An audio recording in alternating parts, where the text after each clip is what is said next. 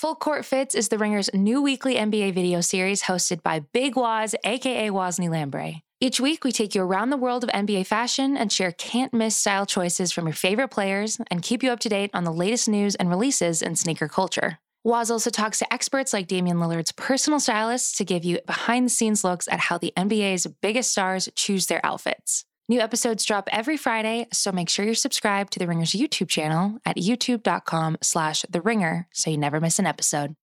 This episode is brought to you by Arby's. Arby's better not catch you slacking on snacking with their new two for $5 chicken wraps. And your choice of ranch, barbecue, honey mustard, and a bonus flavored called Incredible Value. You can't taste it, but boy, is it sweet. Arby's two for $5 chicken wraps are here for a limited time at participating locations. Visit an Arby's near you or order ahead on the Arby's app.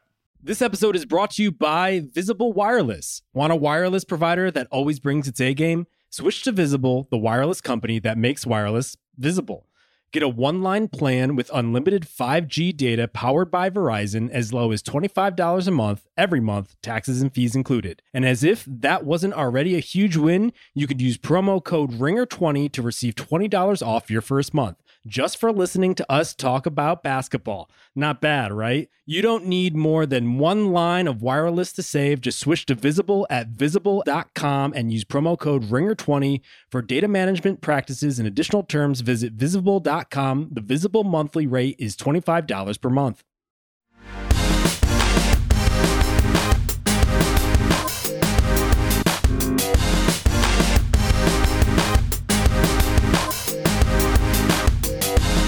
Hello and welcome to the Crip, aka Group Chat. I am Justin Verrier. Joining me, Big Waz, Rob Mahoney. Rob, how's your crypto portfolio looking these days? Not strong enough, apparently. I feel like I need to get some tips from Waz on this one. yeah, Waz is uh is young Musk over here. I wouldn't say all that, but yeah, I've definitely made a profit or two here or there, maybe, possibly IRS on um, cryptocurrency. Yeah, I mean, uh, so we're recording this in the wake of the bombshell news that got the attention of pretty much every news outlet to the point where I was online at like 11 p.m. last night and you saw the New York Times brief come up about this. I was like, whoa, this is a, a bigger deal than I thought. But Staples Center will be no more. It is giving way to the crypto.com arena. Um, what do we think about this briefly? Was you're you're a resident of Staples Center. You go there a Mhm. lot. Mm-hmm. Um, are you ready for this change? Yeah, uh, you know, because anytime you sit and think about why the Staples Center is named Staples, which is that Staples was a relevant company and brand 20 some odd years ago, you think to yourself, well, that's a really ridiculous name for a stadium because, you know, um, I don't know if you've heard, guys, but people don't buy post-it notes and uh, you know, magic markers quite at the rate that they used to. Um, Staples, yeah. Speak for yourself, Waz. um, we do a lot of that stuff digitally these days, right? Um, graphs, all of that type of stuff.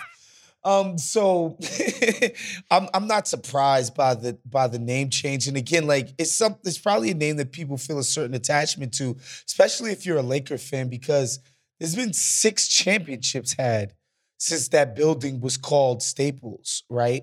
Um, no, that's a, yeah, six championships. Um, and so you know, I'm not surprised that they have an, that people would have an attachment to it, but the name is arbitrary. It's just the corporate sponsor who happened to step up at that time. It just happens to have the double whammy of being crypto, which is its own bizarre world I want nothing to do with, and it's a dot com name, which just sounds bad when you put it on a building. So, not ideal. Is it worse than Smoothie King? I mean, No. uh, we're we're just in a new age of really bad sounding corporate sponsors Yeah. putting their names on arenas. Frankly, Yeah, I was just a little surprised because this isn't like Fenway or something with like the long legacy of, of years and Yeah. decades even uh, of of having this be where people go to. It's, it's literally the Staples Center. It's because a- another company that was booming at the time bought the naming rights two decades ago, probably ahead of their time. Like so, it was at the point where this was uh, not a, a typical thing throughout arenas in, in the NBA, but just just very bizarre to me. But and hold on, and another thing that like people need to understand, it's not like Oracle Arena, rest in peace, which is like Obviously, that's the name of a company um, that's owned by Larry Ellison, et cetera, et cetera. But the word Oracle has a cool meaning to it, right? Staple. A staple. staple. Yeah. No, but I mean, I, I actually think that- a- it does represent a time, right? When you think Oracle, you think the boom of the Warriors dynasty. When Mhm. you think Staples Center, you probably think of Kobe, Yeah, Kobe, Shaq, that sort of tone. all of that. Yeah. yeah, right. Well, so, real, Crypto is certainly of a time. It, it will be a an immortal reminder of how dumb this particular era was. I can't wait. But h- Yeah. how how close are we to the ringer.com arena? How close are we to getting our own building in here somewhere? It really depends on Waz's crypto portfolio and how it does over the next couple years. By the way, last thing on crypto, um, they should stop calling it crypto because guess what? The um the main function and utility when this thing was created was that you could move money around in secret, right? That wasn't cash because cash obviously is unreliable. It you know it can burn, it can be stolen from you, et cetera, et cetera. Um, you use the the point of this because I remember going to a Bitcoin seminar in like 2014, and they were begging people to get involved. And I remember thinking to myself, this is really cool idea. It actually serves a function, un- unlike Dogecoin, y'all idiots who got involved in that. um, but why would the US government be cool with this happening, right? Like the point of the government and Uncle Sam is that they come for their bread.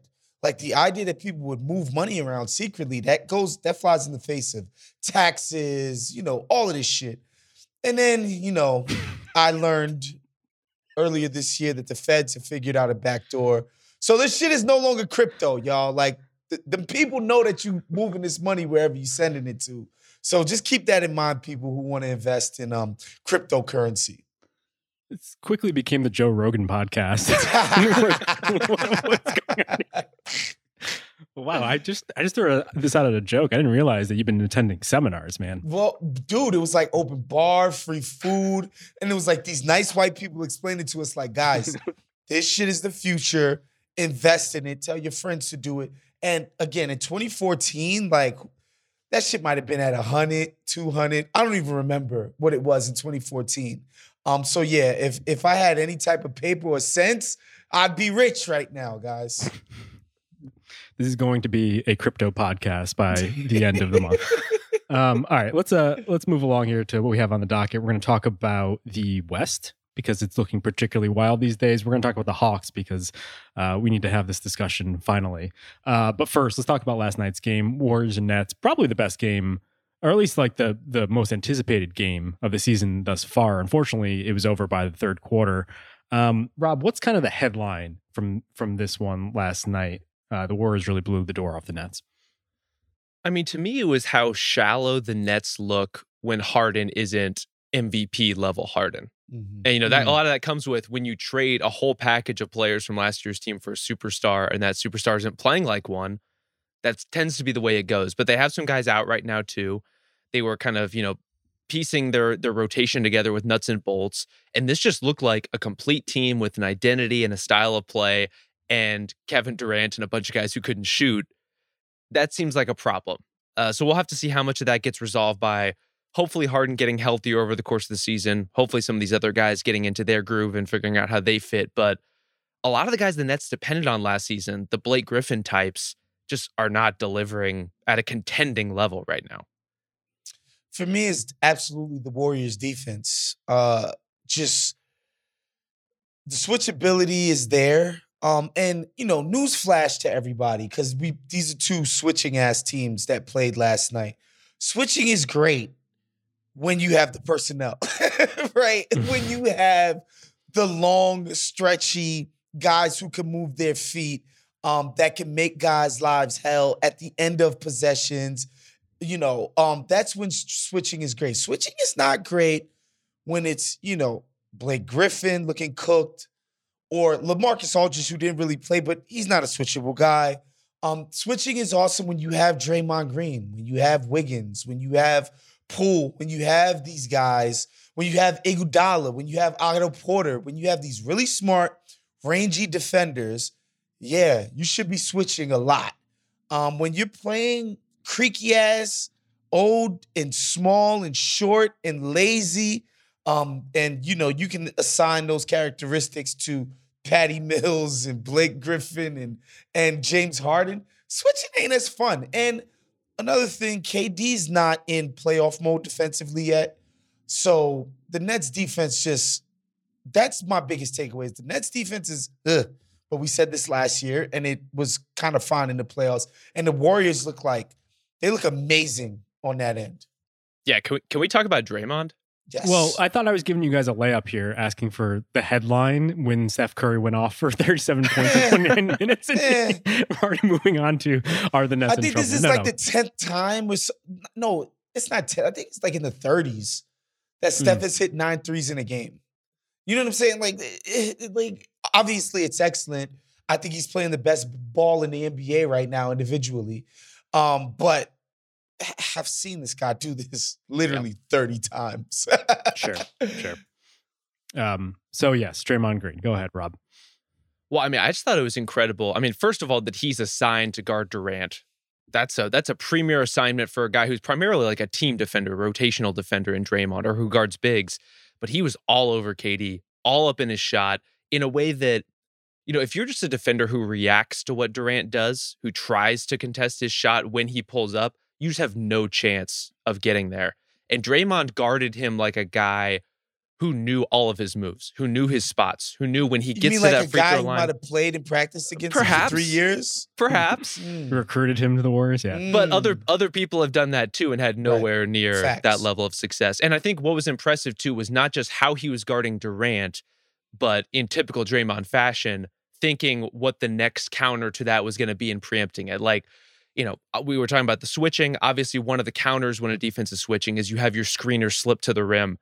Every time someone came and screened for Durant and then tried to slip, Draymond was dropping back, deflecting passes. He was on top of everything. And I, I don't know how you do both of those things at once. He was rotating, he was helping, he was doing all the Draymond stuff and guarding the best player on the floor at the same time. I mean, that's defensive player of the year shit if if it's out there.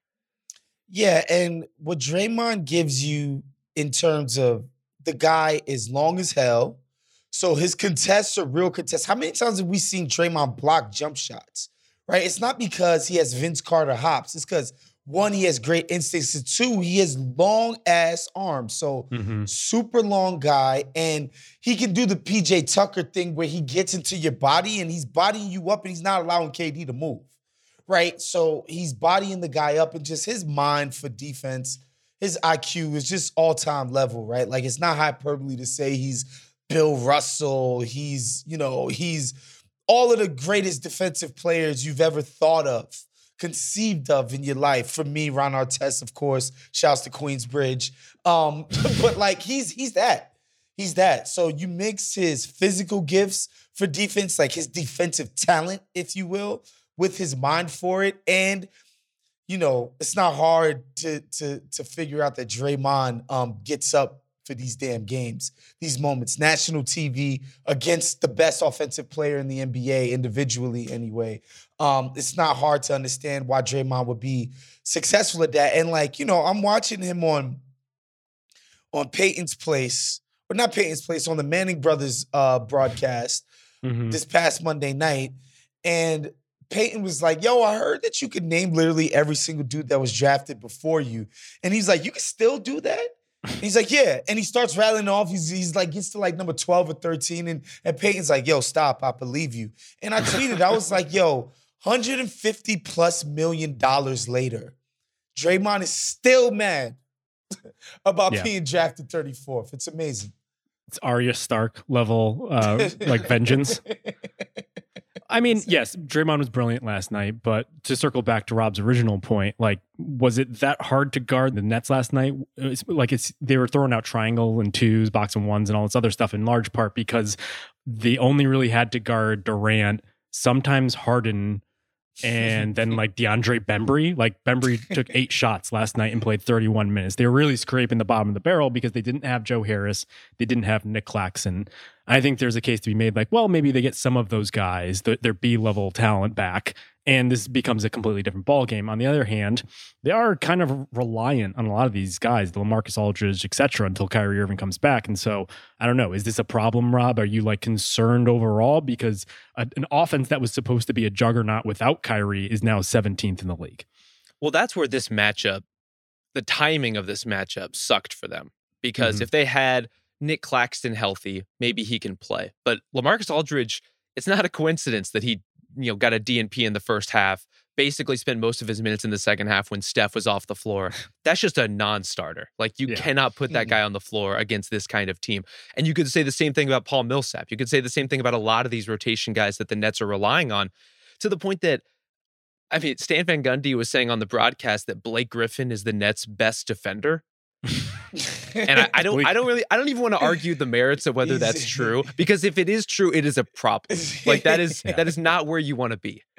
Yeah, like if a team is playing triangle and two and Joe Harris is out there, that's completely untenable, right? Like you can't do that when a world class shoot. You can't just have Joe Harris take practice threes, possessions on possessions on possessions. So yeah, the um the lack of you know having healthy guys or having immunized guys like eh, th- th- that that kind of killed them for sure. And I thought you know they were game in the first half. It's just that the Warriors had one of those 2014 15 third quarters. Yep. Right? Remember when that was their freaking hallmark? They would come out Mhm. and just blow the doors off of people in third quarters of that season. They had one of those third quarters. And then, you know, the Nets defense, they gave up nine paid, paint attempts in the third, eight of which were layups. Layups. Layups, guys. You can't you can't give up eight layups in one freaking quarter and expect to win an NBA basketball game. So, you know, I think the Nets were pretty game for a half. The Warriors, you know, put the screws to them. But look, um, I tweeted about this um yesterday as well. Just like just the idea that people poo-poo regular season basketball. Thanks, Adam Silver. Um, I thought this was a big game that everybody should have been paying attention to. I thought the first half absolutely delivered on that promise. And I think the Warriors are fucking legit. They don't have Klay Thompson yet. And if he can, you know, again, be anywhere near the level of defender that he has been historically, and we know he's gonna shoot the lights out of the ball, because that that's not gonna leave you just because your Achilles got messed up. Warriors are tough. They're Mhm. tough, y'all. You know they're feeling themselves defensively too when they're trying the triangle and two shit. When they're when they're just cavalierly abandoning all non-shooters, they're feeling pretty good about where they are. Yeah, I mean, we talked about this a little last week, so I won't belabor the point. But the most surprising thing to me is just how much swagger they have on the defensive end. Like you expected, as alluding to to Waz's earlier point, like you expected Curry to be supernova on any given night. Um, but like the fact that they're number one on defense still now 14 games into the season is really impressive without ostensibly one of the best defenders when healthy in the league in Klay Thompson. Um, I've been struck by just like how they've been able to go back to previous levels of defense with guys you wouldn't expect that from. Like they, I mean, the whole thing about the Just Warriors. say was- Andrew Wiggins. yeah, Andrew Wiggins. Well, hey, But like I thought this was actually like the ideal Andrew Wiggins game. It Like, was. Hon- honestly, you like forget the Minnesota Cleveland shit where he shows up two to four times a year against those teams. That doesn't really interest me. He played good, committed, like focused defense in this game, aggressive offense, hitting shots, super Mm-hmm. efficient. Like this is exactly what you want from him. He lives the best life where he gets paid like a number one option, but is at his best when he's the number four, or number five. Like that's exactly what I want to do in an ideal world. No, but like the whole thing with the Warriors dynasty is like everyone made a big deal about the shooting, but when you ask people, they're like, oh, the real progressive thing is that they were able to defend while small because they had all of these similar body types, bigger wings, and they've able been able to replicate that with guys like Otto Porter, with Wiggins, uh, and if you get Clay back, I mean Damion Lee, some of these other guys, like they've been they're back to what they used to be, and when they get Clay back, they can only just get better at that. So, um, like I don't know, this seems we talked last week about like are the Warriors back to being world beaters? Like they certainly look like it, and they seem like they can only get better. Well, we're seeing flashes too from like Kuminga had great moments in this game. We'll have to see kind of what the final rotation looks like. There's going to be some tough decisions to make ultimately when the playoffs roll around in terms of maybe Nemanja Bjelica doesn't play in a playoff series against a specific opponent. Like you know, may, maybe JTA doesn't get big minutes against a particular opponent, even though he could. He could. You know, that's that's the the position they're in, which is miles removed from where they were last year. The fact that they have a rotation that's so deep, they actually have to pick and choose. Yeah. And again, the offense is going to look different in the playoffs when teams are like heavily scouting them and teams are like, yeah, you're really literally to have to make shots, Draymond and Iggy and, you know, uh, Porter and all Yep. of these other guys, right? Like Gary Payton the second, whose hops are just amazing. Um, better hops than your pops, uh, Gary Porter. I mean Gary Porter, Gary Payton, sorry. The Um, mitten.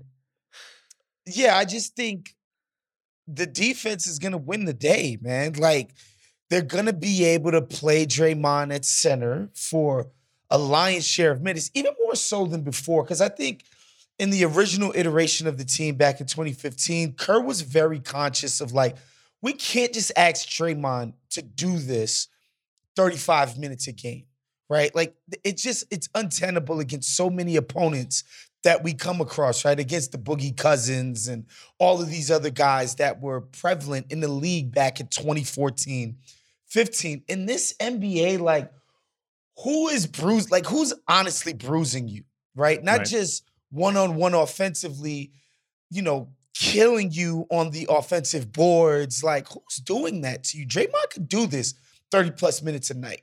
And that's what makes this team scary is like, we're going to protect the paint.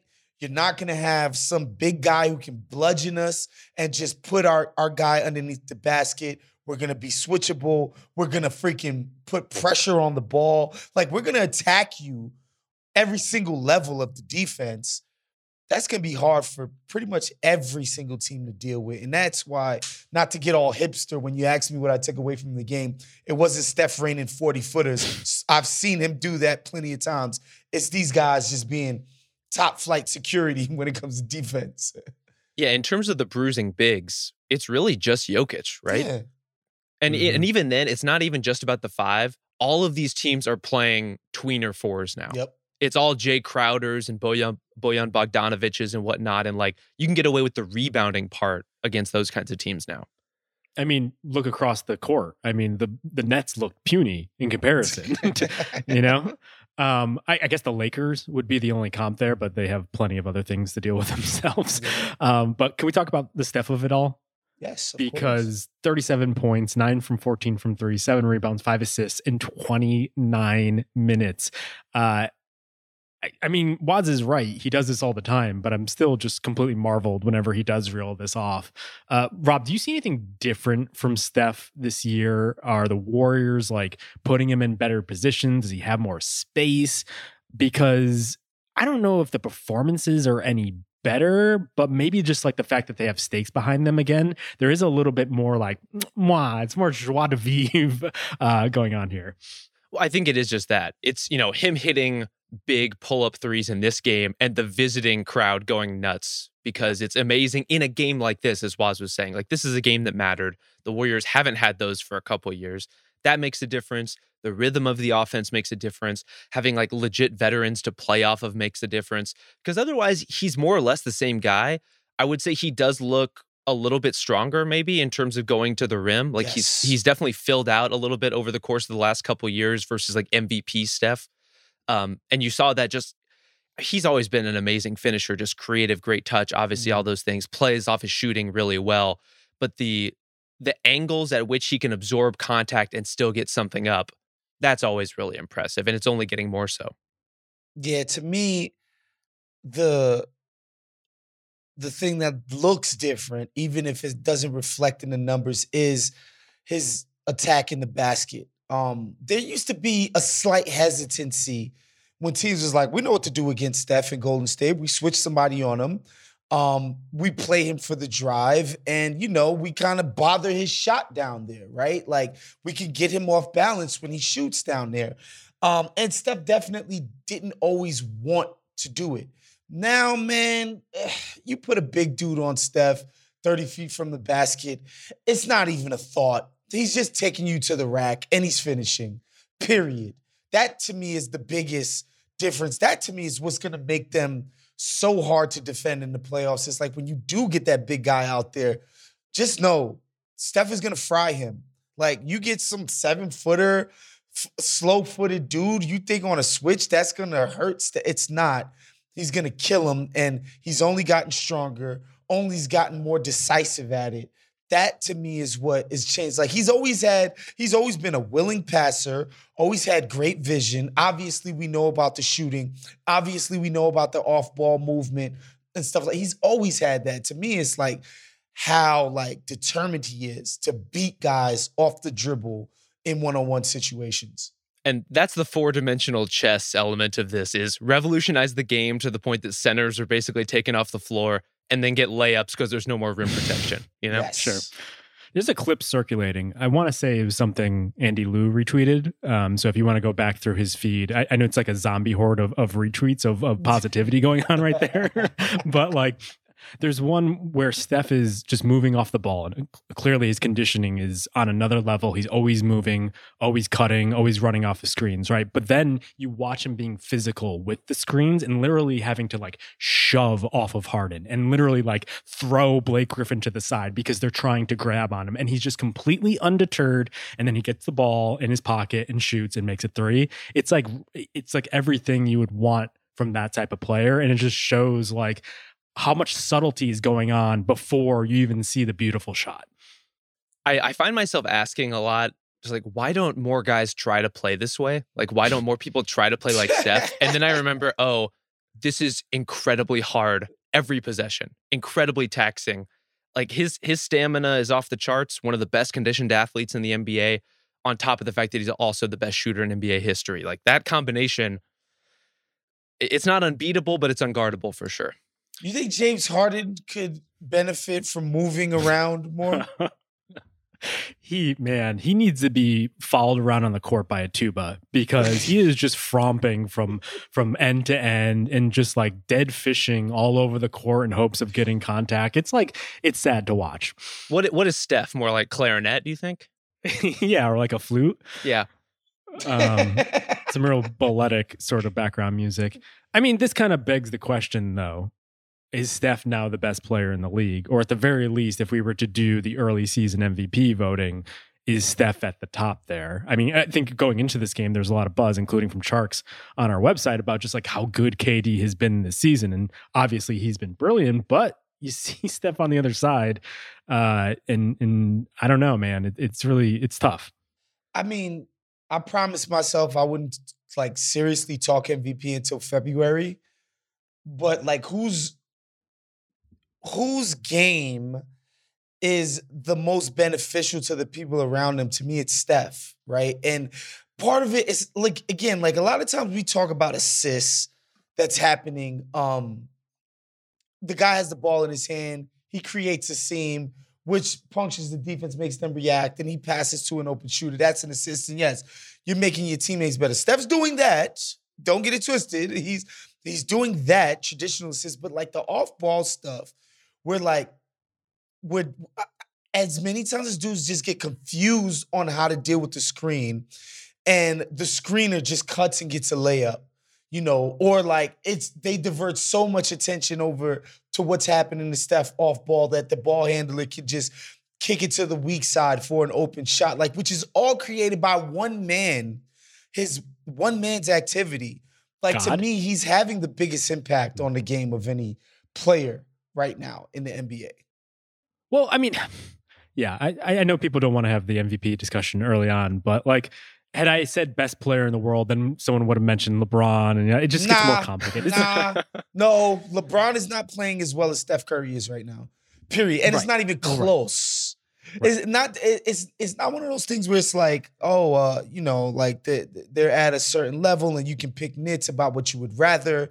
You know, a guy who can consistently get to the line, or do this, or do that at the end of the games, or this. No, it's not close. Like the level of output is not close. Steph Curry is playing way better than LeBron James is. Now, if you want to make the Durant argument or some other guy, sure, I might Yeah. I'll be willing to entertain that, but don't bring LeBron in this, please. Speaking of the some other guys, I think this is a Nikola Jokic conversation too. Like to me, it's it's a it is a tidy conversation right now to the extent that there's an MVP conversation at all, which there isn't. Justin, we're going on strike. Oh, come on, sports are fun. Just have the conversation. Jesus uh, Christ. Uh, but it's those three guys. It's Steph and Durant and Jokic. They're on another level right now. We'll see if you know Embiid when he gets healthy, Giannis if he gets going. We'll we'll see if that evolves. But it, it's those three guys right now. I mean, right now, uh, I don't think Giannis is worried about MVP. I think he's worried about getting into the playoffs, just considering how poorly that's gone in Milwaukee.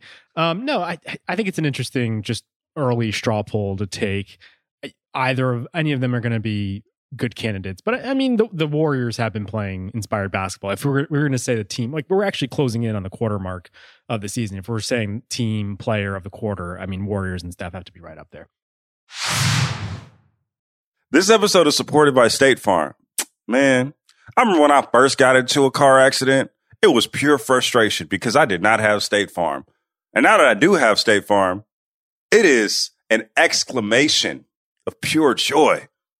But the only words that you need to remember are like a good neighbor, State Farm is there. State Farm has options to fit your unique insurance needs, meaning you can talk to your agent to choose the coverage you need, have coverage options to protect the things you value most, file a claim right on the State Farm mobile app, and even reach a real person when you need to talk to someone. Like a good neighbor, State Farm is there.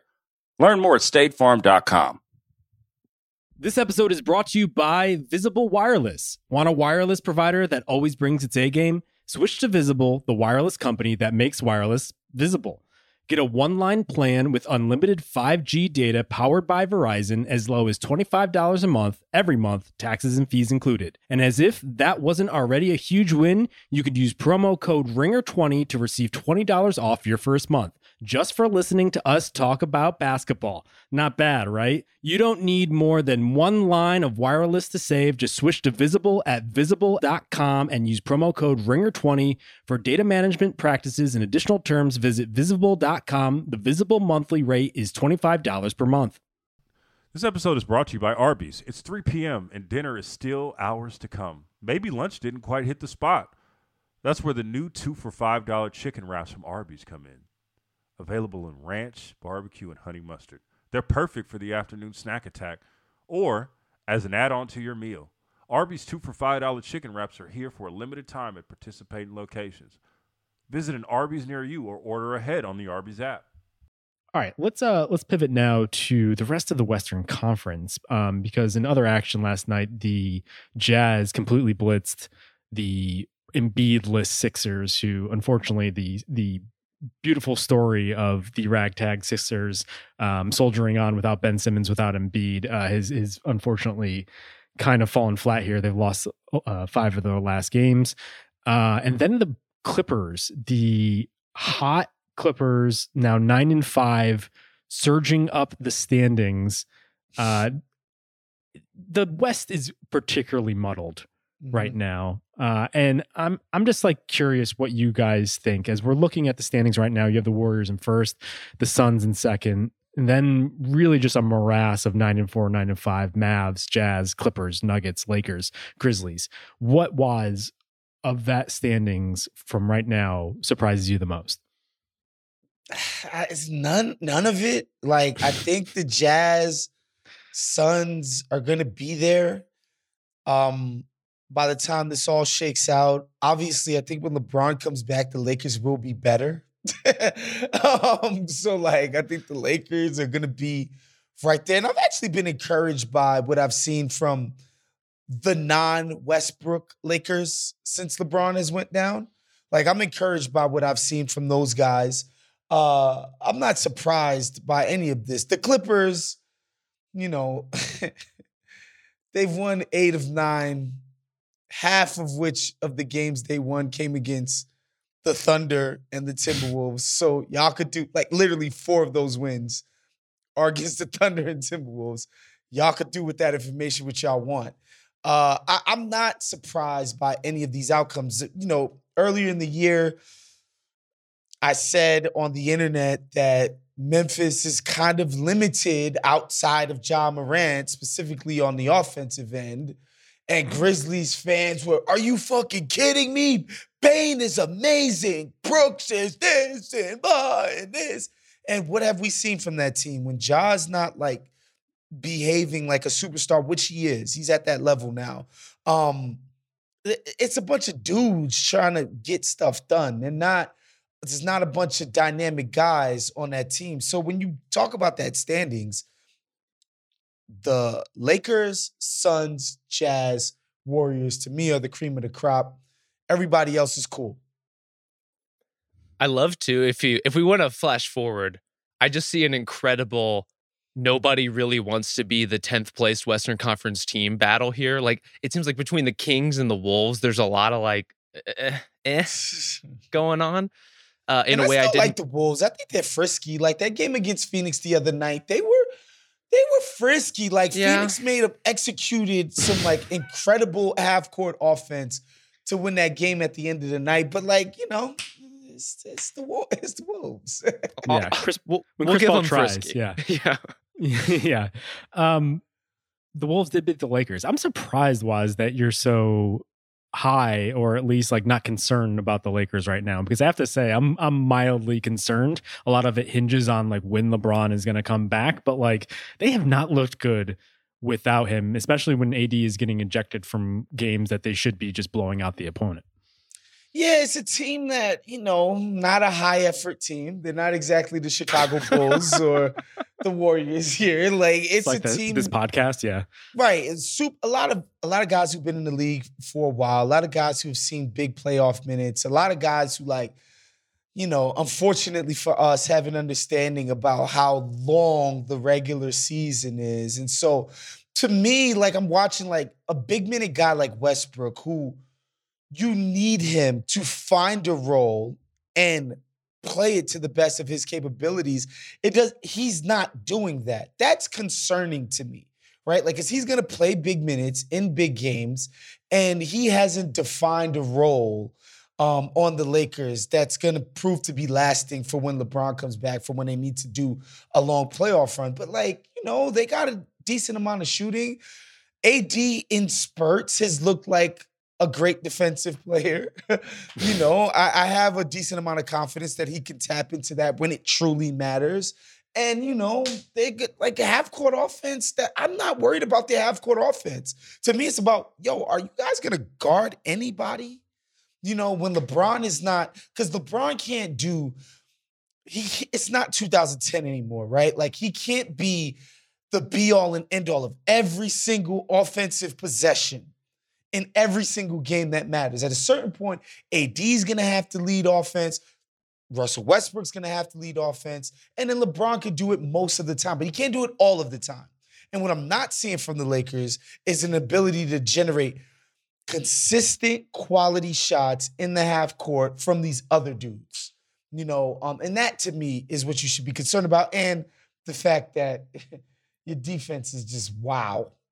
It's You just fucking listed, like, horrible. Seven things. Things, but I think they're fixable. I think a lot of this stuff is fixable. Well, I would say I am more worried about their half court offense than you Waz. And some of that is because even when they won the title, they weren't that good at half court offense. Like they were Sure. really Yeah. good defense that ran.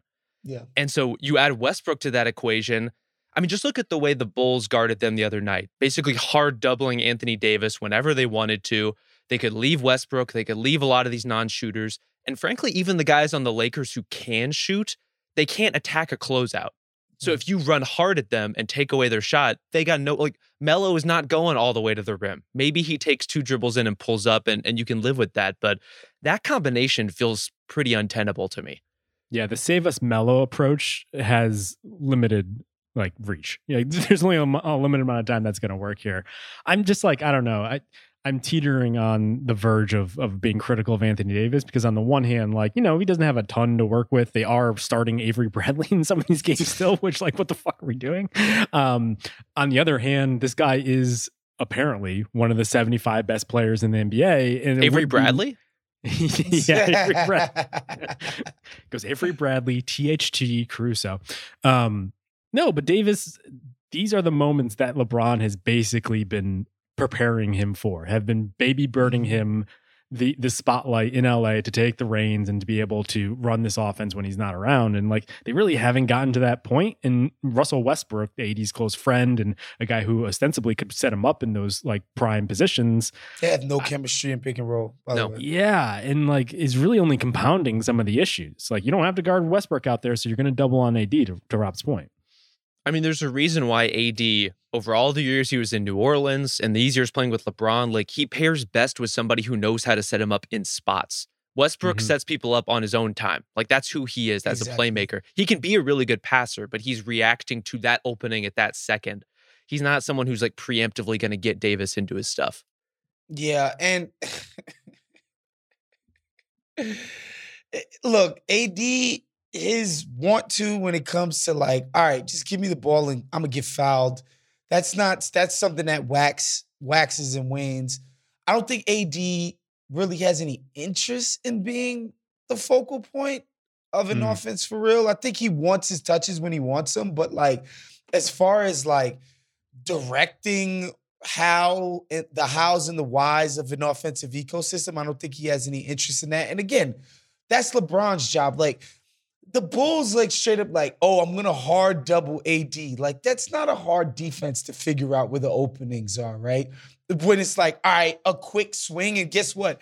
I'm now open on the other side when these guys front me. Like this is stuff that's like simple offensive basketball against some of the like super aggressive defense the Bulls were playing, and they just didn't have guys with the smarts to beat it when LeBron's not out there, basically being Frank Vogel on the court, you know, possession by possession. That's why that look, LeBron's a lot of things. Um, uh, he's not a lot of things anymore, right? Like he doesn't beat a bunch of guys off the dribble a lot. Um, he's not as explosive at the rim even when he gets there anymore. But like figuring out how to get decent looks against a hard double, I, LeBron can still do that. Uh, I'm sorry. Well, before we go too deep into Lakerland, I do want to go back down the tunnel of crypto.com arena. I, I think I think we deserve we the Clippers deserve a little bit more than glossing over their Sure. wins over the Timberwolves. yeah, let's do that. because I think to me that is the most surprising thing in all the Western Conference picture this season is 14 games in, the Clippers have the number 2 defense in the NBA. That's incredible given their personnel without Kawhi Leonard, you know, with, with all the without Marcus Morris, you know, like w- basically with a compromised rotation. And it's not even necessarily their starters, it's when you get into the meat of the game, they just grind you down. They get Terance Mann out there, they have Paul George, they have all this length, they have all the switchability as you mentioned up top when we were talking about the Warriors was, you know, switching is good when you have the personnel for it. They have the personnel for do. it. And you just can't get them in rotation. Like you can't get these guys moving to where you have clean lanes to the rim. And when you don't have clean lanes to the rim, you don't get corner threes. You don't get free throws. You don't get any of this like lifeblood offensive stuff to the point where, you know, they played the Spurs on Tuesday night. The Spurs took seven free throws in that game. Like that is a dead in the water. Like you you are not going to win under those circumstances if you're one of these lesser teams. And that's what the Clippers can do is they can just put away a lot of these teams that just don't have the mechanisms to overcome, you know, Nico Batum switching out on them. And you know, uh, the thing I do like about the Clippers too is the Ty Lue of it all. In that, you know, I tend to think of Ty Lue as a guy who basically only cares about offense, which is unfair. It's just his favorite thing is offense. Um, and he's a great offensive coach. But what he's great at too, just philosophically, is like, I'm gonna do what works all the time. Right? He's like the anti-Kerr in that in that way. Right? Like Ty Lue would never have James Wiseman trying to do beautiful basketball stuff with Cur- Steph Curry. Steve Kerr's like, no, like I think this is a skill he needs to develop, blah, blah, blah, blah. Ty Lue's like, no, no, no, no. I'm gonna do what works every single time. And hmm. I think that's what you're seeing with the Clippers and as far as their philosophy on defense. And you know, again, Ty Lue's a magnificent offensive coach, man. Um, he's gonna figure out the best ways to get his team the best shots. His lineups usually tend to skew offense first as well. Although with this Clippers group, it's not like he has a lot of wiggle room with that. Um, Yeah. I just love the Ty Lue of it all and just his ability to just straight up find whatever whatever it is that his team does, you know, optimally and just being stubborn about sticking to it. Like Ty Lue will do the shit where like if a play works two times in a row, he's gonna run it the next three times down the floor. He's like, shit keeps working. I'm gonna keep running it. You know, that's what I love about Ty Lue and this group.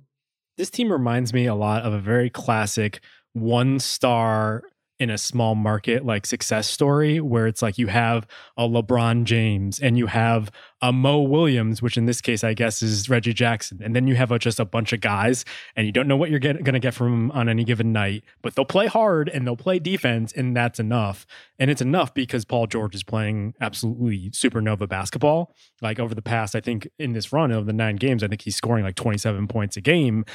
And uh, in terms of like an early MVP discussion, if you were to have one, and I would like to have one, I would. I think Paul George is is fourth in that mix with those guys because he's absolutely carrying it. Like it's a lot of just like Eric Bledsoe rip and run, but then Paul George has to be scoring thirty points, twenty five points a game for them to have a chance. And I mean, the schedule's been light, but he's been doing what he needs to do to get by.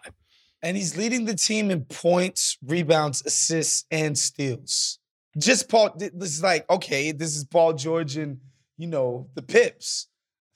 right. Well, I did want to bring up one thing with him because George has never been the type of guy to get to the free throw line. He's always going to be more of a jump shooter type, and his shot is just so beautiful. Like it's been working for him. Um, do you think, Rob? Is I'm curious, like as other players like Trae Young and and James Harden struggle with that part about not getting to the line anymore, maybe not getting the calls and like having to adjust do you think it's been an easier transition for someone like George, whose game isn't based on getting to the line and getting those star calls to have instant success?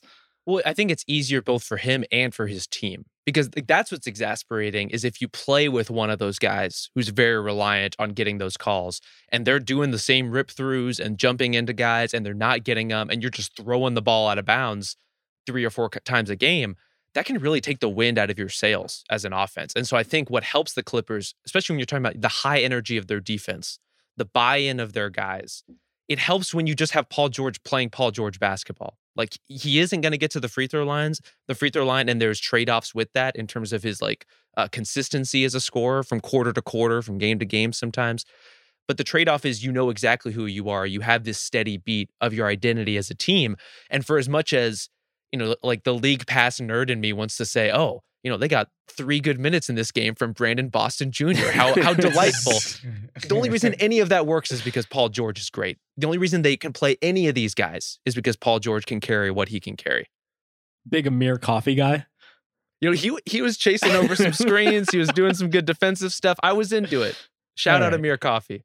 There you go. So, like, who are we putting our money on here? As is perhaps who are we putting our crypto on as maybe being in the mix for the top of the West that we didn't consider? Because right now it's Warriors, Suns, Mavs, Jazz. I think you would expect three of those teams. The Mavs, I'm pretty surprised considering they've played pretty mediocre basketball, and now I guess Luka's hurt, so we'll see how long that goes. But like by the end of the season, who do you guys predict would be in this top four? Definitely not the Blazers because they're still small and soft. Like they don't they have no athleticism on the wings. They're just small, right? Like they're just small. They're too little. Um, and that's like there's nothing Dame Lillard could do about that, or CJ McCollum for that matter. Um, so definitely not them. I, you know, the Dallas thing. Uh, that is what it is, right? Like it's Luka. Porzingis has been better. He's yeah. been better, but he's not good enough. He hasn't been good enough. Mm-hmm. You know, he's he hasn't been good enough to to to make a difference over there. So, I mean, the Clippers, you know, uh, Kawhi Leonard has said he has a chance to come back. If they, if they get Kawhi back, this team's gonna be a problem. You know, uh, without Kawhi, I just think they're too thin. Too many Reggie Jackson pull-ups. Which, fun fact, he's shooting thirty four point eight percent from three in the last 10 games, and that's upped his average to 33.3. That's upped the average, guys. I think you're right to pinpoint this race, though, Justin. It's like the who can get home court advantage in that fourth spot seems really interesting now. And I think the Mavs do have a case just because they've banked some of these early wins while their point differential was still so bad, while they were still so flaky and inconsistent, while Porzingis was playing poorly or injured. And if if Luka is able to come back relatively quickly, now I think he basically has both a knee and an ankle injury going on right now. Uh, so if he can come back and be more or less himself, you could see them kind of navigating the season in this way. Like their their play is finally starting to come around. Their guys are finally starting to hit some of their kind of expected value open threes that just weren't falling for them early in the season.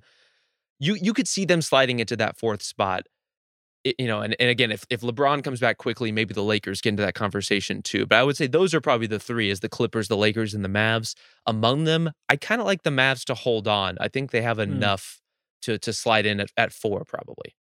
So not the Pelicans or the Rockets. Eh, I mean, there's still time. Yeah, the Rockets are one in thirteen right now and are flirting with the worst record of all time. So that's something to, to keep track of. But no, I, I think it's interesting. As we saw last postseason, it does come down to like it might be a matchup sort of situation. You get the Lakers without LeBron and AD, and all of a sudden, uh, look at look at the Suns getting in there. Do you actually let's talk about the Suns briefly because Rob, you wrote about them on the site Yeah. today. They are ten and three after reeling off nine straight wins, and they have the Lukaless Mavericks on their schedule tonight, which means they might be ten and on Friday eleven. Um, what is going on with the Suns these days? Is it just a classic case of you know Chris Paul just doing enough to get by, or is there anything new going on there?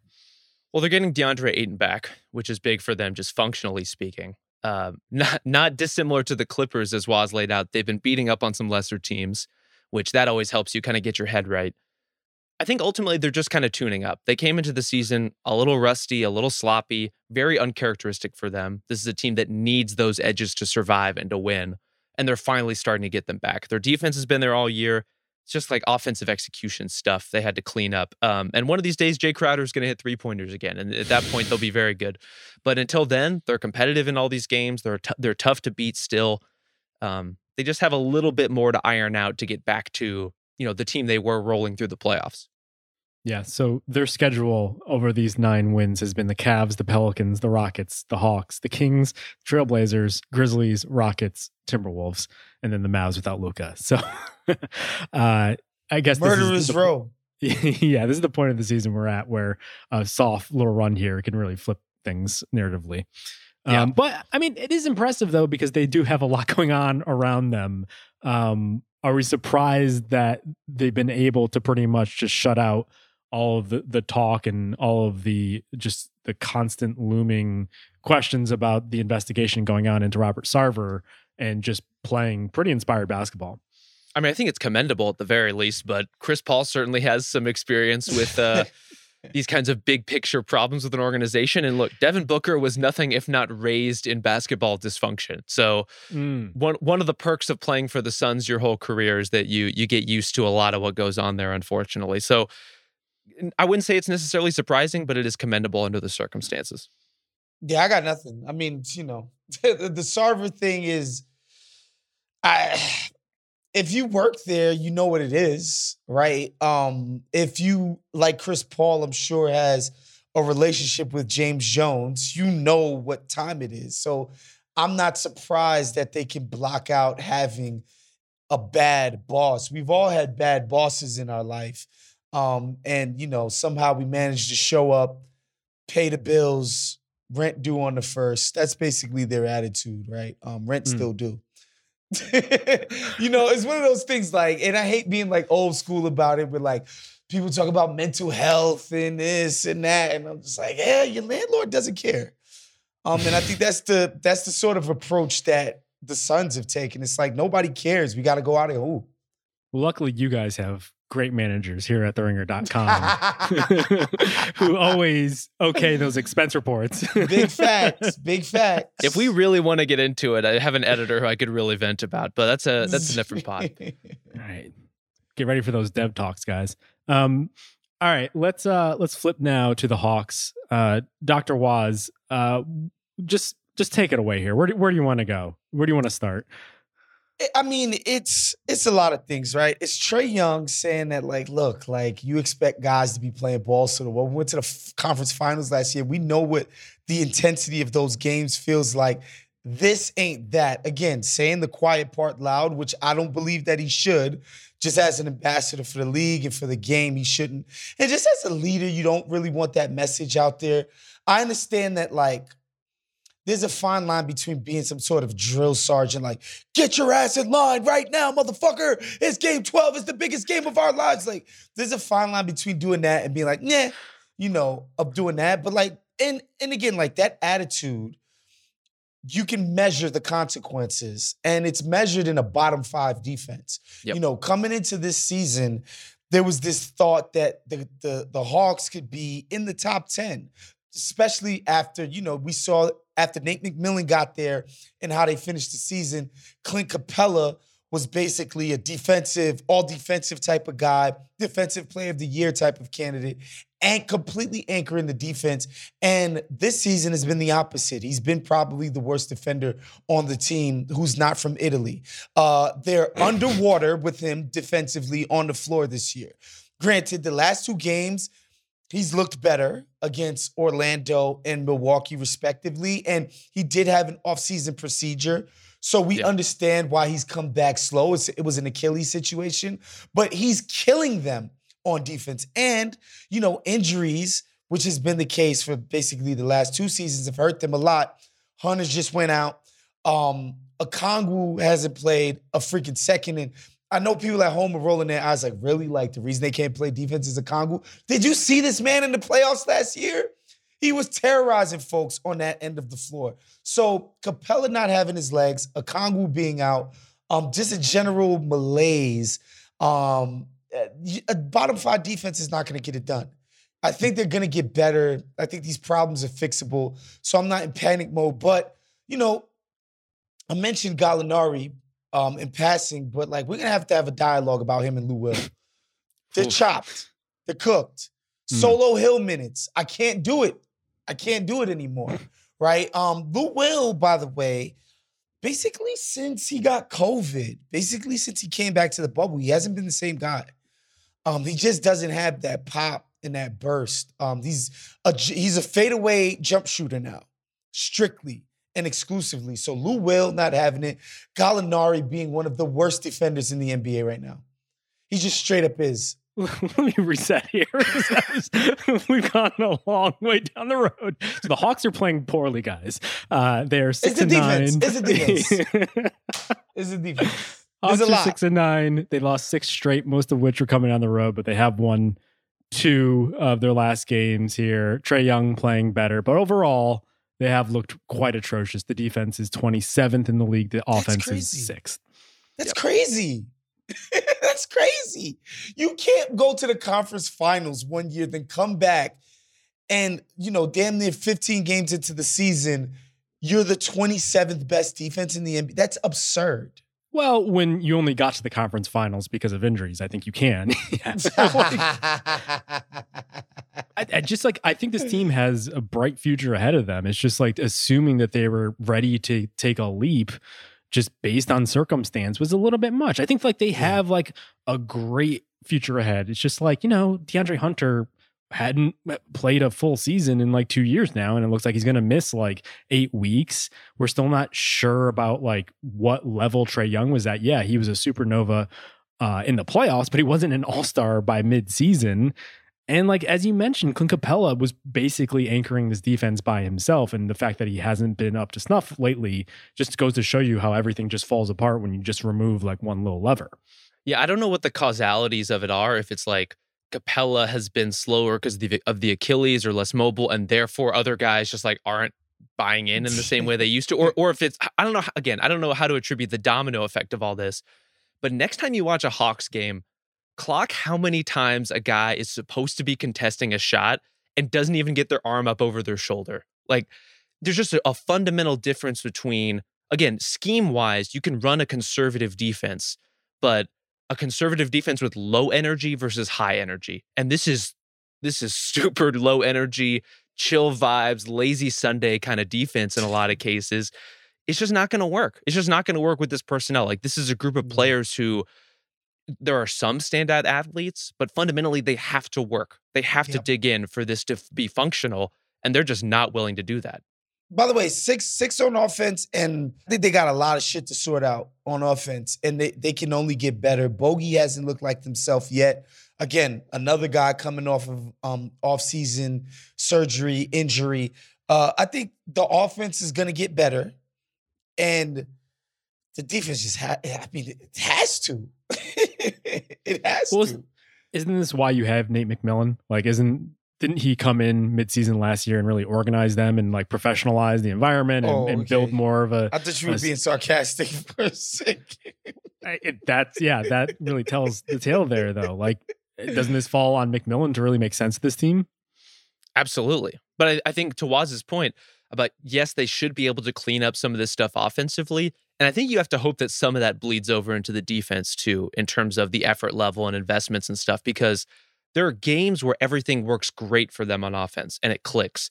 And there are games where it feels like three of the five guys on the floor are all pressing at the same time.